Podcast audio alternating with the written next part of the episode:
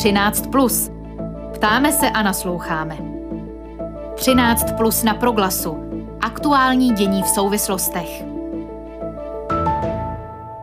Vítejte u 13 plus v pátek 4. února.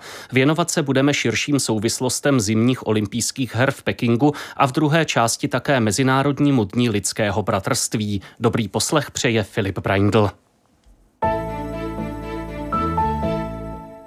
Po necelých 14 letech znovu vzplane v Pekingu olympijský oheň. Právě teď probíhá v čínském hlavním městě slavnostní zahájení 24. zimních olympijských her. Kromě sportovních aspektů celé události budí pozornost jednak epidemické okolnosti, jednak a to dlouhodobě kritika stavu lidských práv v Číně. Zejména v této souvislosti se v 13 plus budu věnovat s Tomášem Etzlerem, novinářem, bývalým zpravodajem České televize v Číně. Dobrý den. Dobrý den. Jak chce Čína prostřednictvím olympiády promlouvat ke světu a také k vlastním lidem, tedy s jakým cílem olympijské hry pořádá? Eh, ty olympijské hry jsou v tomto případě nejsou ničím jiným než propagandou komunistické strany Číny. Eh, ta propaganda je zaměřena hlavně na obyvatele eh, Číny, na Číňany, kdy jim chce čínská komunistická strana ukázat, podívejte se, jak jsme mocní, podívejte se, jak jsme moudří, máme tady během 15 let druhé olympijské hry, sjíždí se tady sportovci z celého světa. Já si myslím, že tentokrát to opravdu se sportem nemá moc co dočinění, jako co se týče teda pozice Číny, že jde opravdu o komunistickou propagandu. Pokud jde o to poselství směrem ven, směrem ke světu, vidíte tam nějaký čínský záměr? Samozřejmě Čína chce ukázat, jak je mocná, já si ale myslím, že jim to moc nejde a, jako, a, a, a Čína si do, moc dobře uvědomuje, že e, nějaké postavení ve světě prostě jako já bych to řekl, rovnoprávného člena jako mezinárodního společenství, jakože eh, si, se, se strašně poškodilo během posledních dvou let a to zejména kvůli dvou věcem. A jednak kvůli toho, jak kvůli covidu, jak se Čína postavila ze začátku vůči covidu. Připomeňme si jenom, že do dneška v čínských vězeních sedí novináři, kteří eh, se o covidu snažili varovat už, na, už v prosinci 2019 eh, byli za to zavřeni, do dneška jsou ve vězení a kvůli tomu, jak zakroutila Čína krkem Hongkongu. Čili já si myslím, že to veřejné mínění v světové v Číně, eh, nebo o, takhle, o Číně velice pokleslo a Čína si to uvědomuje. Čili já jsem, proto, promiňte, proto jsem přesvědčen, že to je hlavně proto čínské diváky. Rozumím. A z tohoto důvodu tedy, eh, podle toho, co říkáte, pro Čínu není zas tak velkou komplikací, když dochází k diplomatickému bojkotu her ze strany řady zemí, tedy že tam neposílají nikoho jiného než, než ty sportovní výpravy. Eh, určitě je jistým jako kuřím okem pro tu Čínu, když to řeknu takhle obrazně, to je, protože Čína napřed řekla, že jim je to jedno, že stejně nikoho nezvali, ale hned týden na to potom řekla, že všechny země, které budou bojkotovat olympijské hry, budou tvrdě potrestány, jo, jako zase další výhruška. Ale bude tam, je tam dneska, já jsem se teďka díval, jako jsem poslouchal zprávy, je tam dneska prezident Mezinárodního olympijského výboru Tomas Bach, je tam eh, šéf OSN, generální tajemník Antonio Gutierrez, čili jistí představitelé zemí tam, eh, a nebo velkých světových organizací tam budou a já si myslím, že to pro tu, že to té Číně bude až tak stačit. Ta olympiáda je v Číně po druhé a když na začátku století Mezinárodní olympijský výbor svěřil Pekingu pořádání eh, těch letních her v roce 2008, eh, tak to zdůvodňoval tím, že Čína se otevírá světu, že tu je příslip zmírnění represí, že to pořádání olympiády by mohlo mít pozitivní efekt. Teď to vypadá, že tahle stránka se z té linie Mezinárodního olympijského výboru zcela vytratila. Je to známka určitého posunu i eh, toho, jak eh, ten Mezinárodní olympijský výbor na Čínu nahlíží? Určitě. Já si myslím, že v roce, když byla olympiáda, uděl, letní olympijské hry uděleny z Pekingu v roce 2008, tak já si myslím, že tam ta naděje skutečně byla. Jako ta Čína se trošičku uvolňovala. Zdálo se, že ta obrovská modernita, ten obrovský ekonomický rozvoj, že přinese nějakou liberalizaci uh, těch dekád uh, oprese politické a uh, jistý příslip tam byl. Já jsem v Číně byl v tu dobu a taky jsem doufal, jako tam dokonce uvolnili uh, už rok před olympiádou, trošku uvolnili pravidla pro zahraniční novináře a všichni doufali, že to prostě začne nějaký pokrok v té Číně, že to někam půjde, ale to se bohužel nestalo. Takže a když dostal Peking znovu tu olympiádu v roce 2014, když to uděloval, když to uděloval, myslím 2014 nebo 15. 15 to tuším bylo, ano. 15 Mezinárodní olympijský výbor, tak bylo naprosto jasné, že Čína se vydala úplně opačným směrem. A já věřím, že že, to je, že, že, že tato olympiáda bude, bude v historii jako tak ostudně zapsaná, jako byla olympiáda v nacistickém Německu v roce 1936. Hmm. Eh, prostě země, která páchá genocidu na vlastním obyvatelstvu, která se tak agresivně chová, jako vláda, která se tak agresivně chová ke, svým, svým, ke všem svým kritikům, země, která se tak agresivně chová ke svým sousedům, by ne, opravdu neměla hostit olympijské hry. Hmm. Eh, vy jste řekl, že v době, kdy eh, byl Pekingu přiděleno to pořadatelství v roce 2015, tedy těchto her, tak ten kurz Číny byl známý a přesto došlo tedy eh, k svěření eh, toho pořadatelství. Eh, o čem to podle vás vypovídá? Je to známka nějakého, teď nevím, jestli to nazvat pragmatismem nebo snad cynismem, že tedy je tu nějaké vědomí, že ten svobodný svět se s Čínou nějak navzájem potřebují a mm, tedy ty určité ideály, v tomto případě olympijské, mohou zůstat trochu na okraji? Já si, takhle, já bych chtěl říct, eh, tady, já si myslím, že eh, takhle, ty olympijské hry eh, za to, kde se to koná, za celý tento skandál nebo za celý tento průšvih je stoprocentně zodpovědný Mezinárodní olympijský výbor. Jako ten se totálně zprofanoval, jako diskreditoval, je to prostě skorumpovaná organizace. Na jejich obranu musím říct jednu věc, jako tam, když se ty hry vybíraly, v tom roce 2015, tak tam zbyly už jenom dvě města. To bylo Almaty v Kazachstánu a Peking. A já myslím, že ten olympijský výbor částečně vsadil i na to, že ten Peking jako opravdu dokáže ty olympijské hry zorganizovat. Podívejte se, co se dělo v Almaty před několika týdny, jako e, stovky, možná tisíce mrtvých, jako obrovské, obrovské demonstrace. E, ale, ale e, je to tam ale jako zase teďka vycházejí najevo prostě jisté pro, problémy, které třeba měli jako Norové, kteří se také ucházeli o olympijské hry v tomto roce, měli nor, Norové s, s o Mezinárodním olympijským výborem. E, ty zprávy, které vycházejí z jednání prostě mezi Nory a olympijským, Mezinárodním olympijským výborem, ukazují, že ten olympijský výbor mezinárodní je opravdu naprosto skorumpovanou organizací. Ono se říká, jako mě se hodně lidí ptají třeba na to, co říkám na, na mistrovství ve fotbale, mistrovství se ve fotbale v Kataru příštím roce. Je to taky skandální, ale hodně lidí, co to tomu Kataru hodilo, těch činitelů, už dneska sedí ve vězení. Hmm. A já, já, za korupci. A já by, mě by vůbec nepřekvapilo, kdyby k tomuto došlo, jako, jestli se bude nějaké vyšetřování jako Mezinárodního olympijského výboru. Um. Pokud jde o sportovce, oni jsou tedy ve velmi složitém postavení, protože e, jsou na olympiádě, která pro ně znamená nějaký e, profesní vrchol. Někteří si asi uvědomují tu problematičnost, e, o které tady hovoříme a na druhou stranu je na ně asi vyvíjen tlak, aby se věnovali především tomu sportu, tomu sportovnímu výkonu. Měli být třeba aktivnější dříve vstupovat právě do toho procesu u Mezinárodního olympijského výboru. Vy jste zmínil, že Oslo vlastně vlastně stáhlo eh, tu svoji kandidaturu eh, po té, co se setkalo s eh, možná nepřiměřenými nároky ze strany MOV. Měli v tomhle být ti sportovci aktivnější, více se zajímat o to, kde tedy olympiáda bude?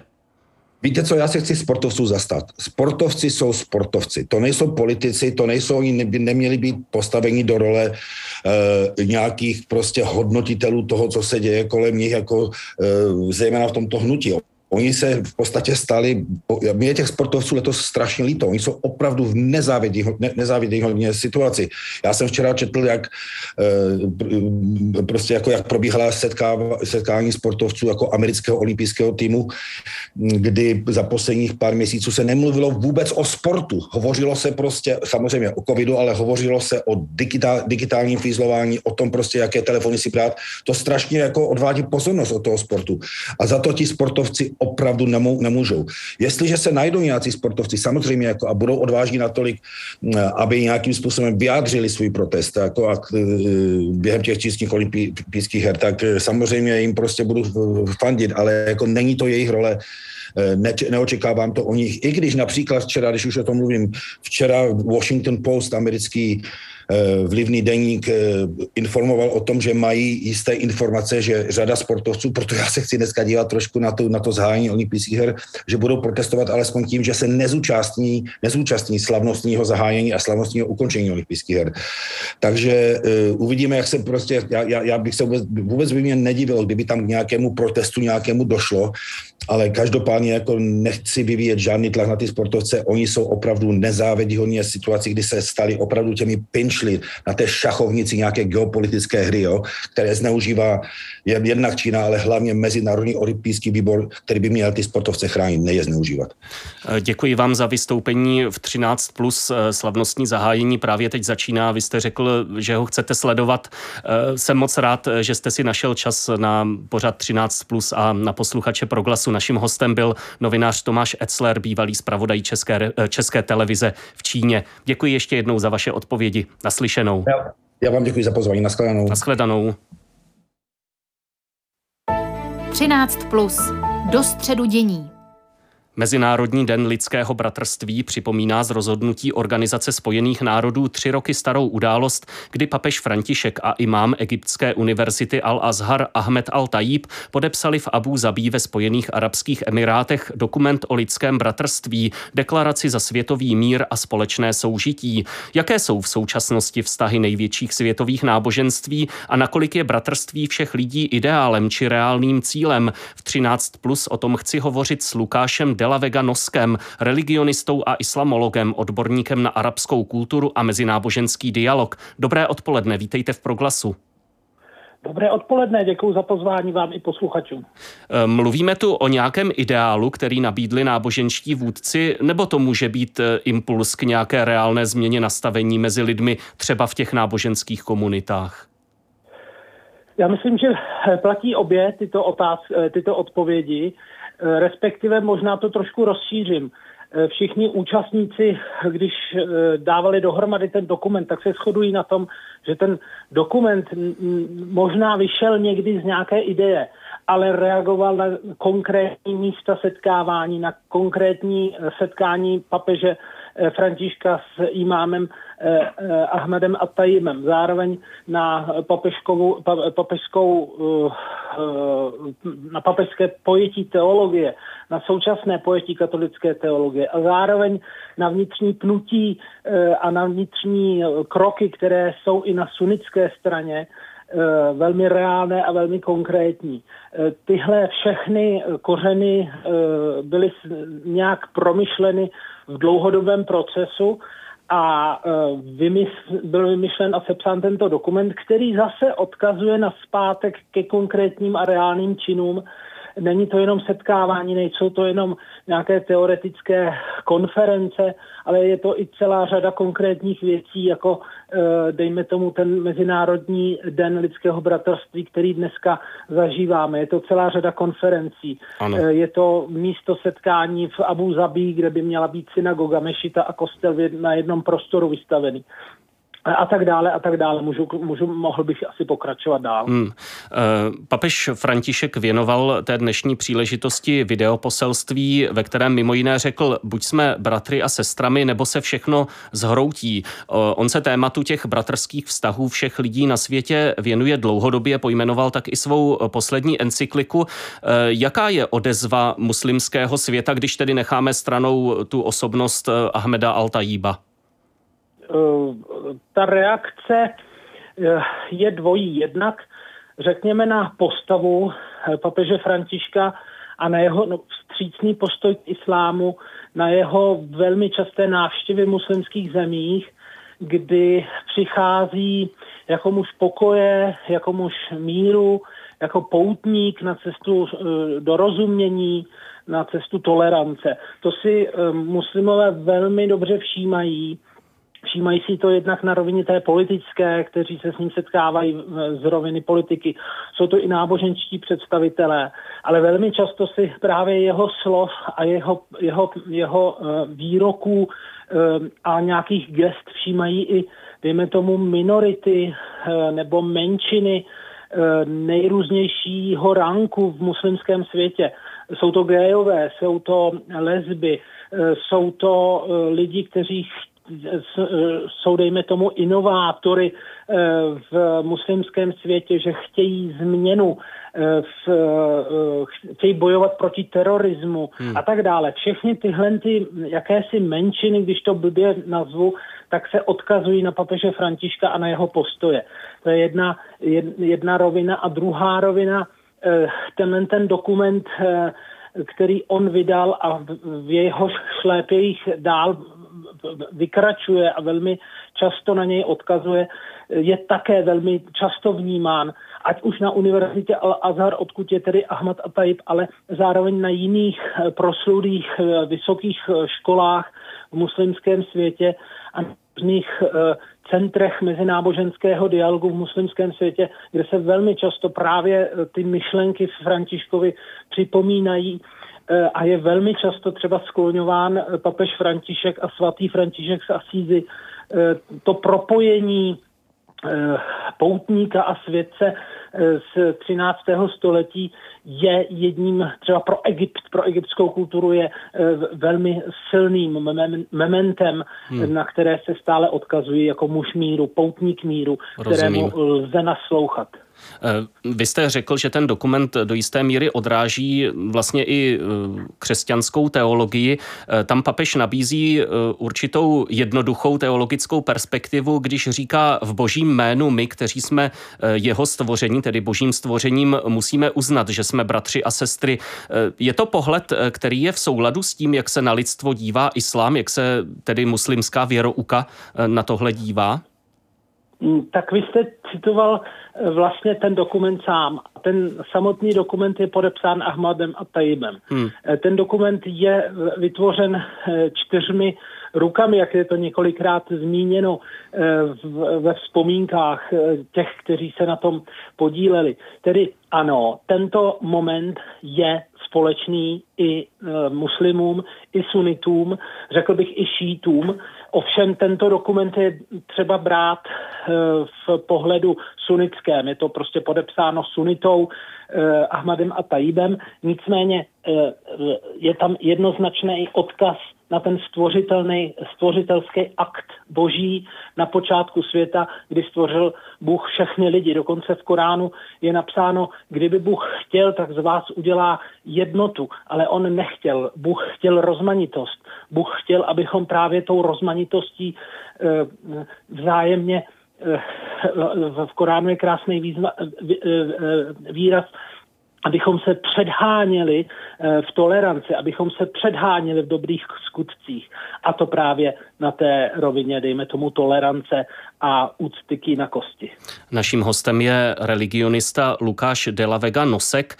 Eh, já jsem zaznamenal třeba reakci na tu deklaraci o lidském bratrství eh, v tom smyslu, že je nutné na úrovni každého náboženství reflektovat nějaké momenty spojené například v násilím, třeba eh, v těch posvátných textech eh, daného náboženství. Eh, lze takto chápat i tu výzvu a vlastně samotný pojem toho lidského bratrství? Určitě, určitě ten, ta výzva, ten apel toho dokumentu se, on, ten dokument se si, sice obrací pochopitelně z logiky věci na katolíky a na sunity, ale on tam velmi často na mnoha úrovních oslovuje politiky, oslovuje intelektuály, filozofy, umělce a zároveň lidi všech vyznání a všech ras.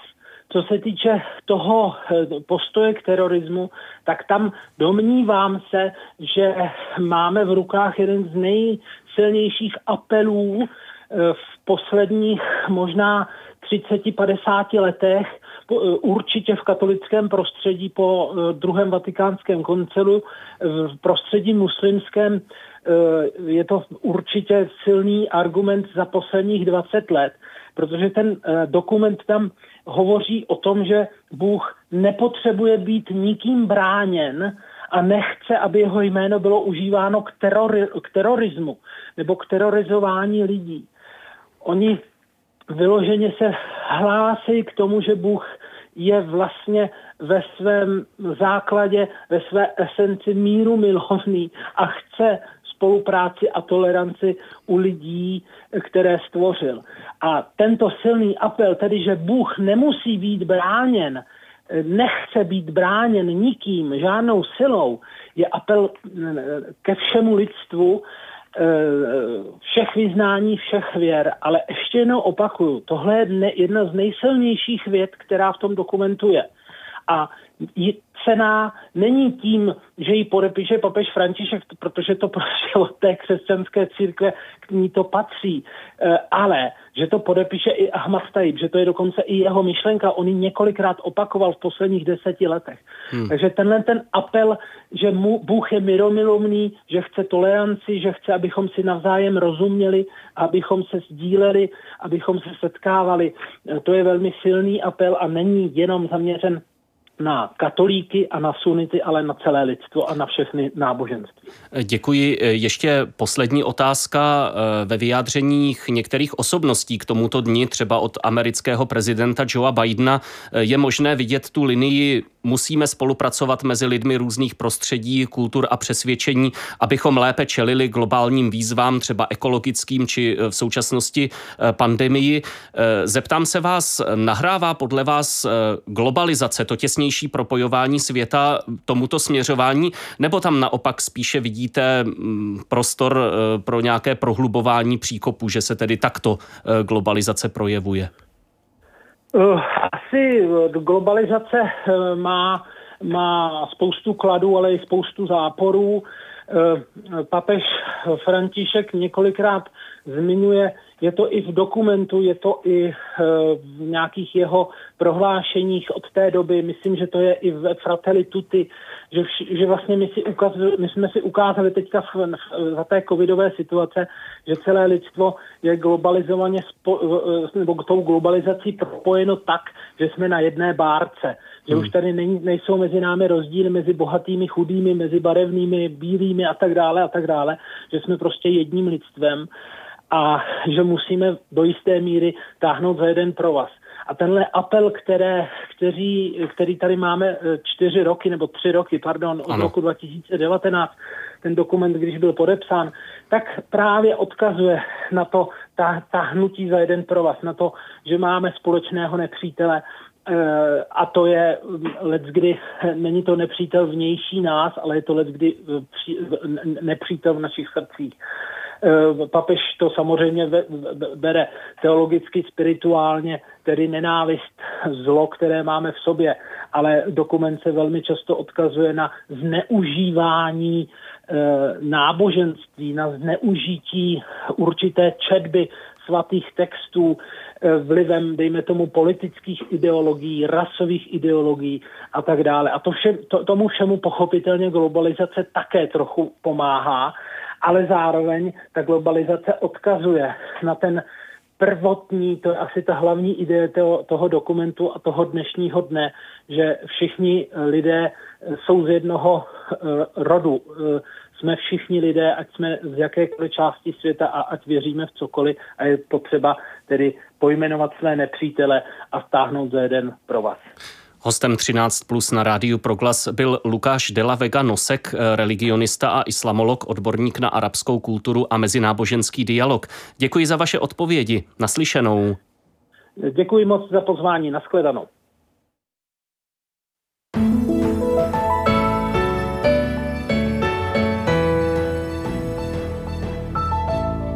13 plus v pátek 4.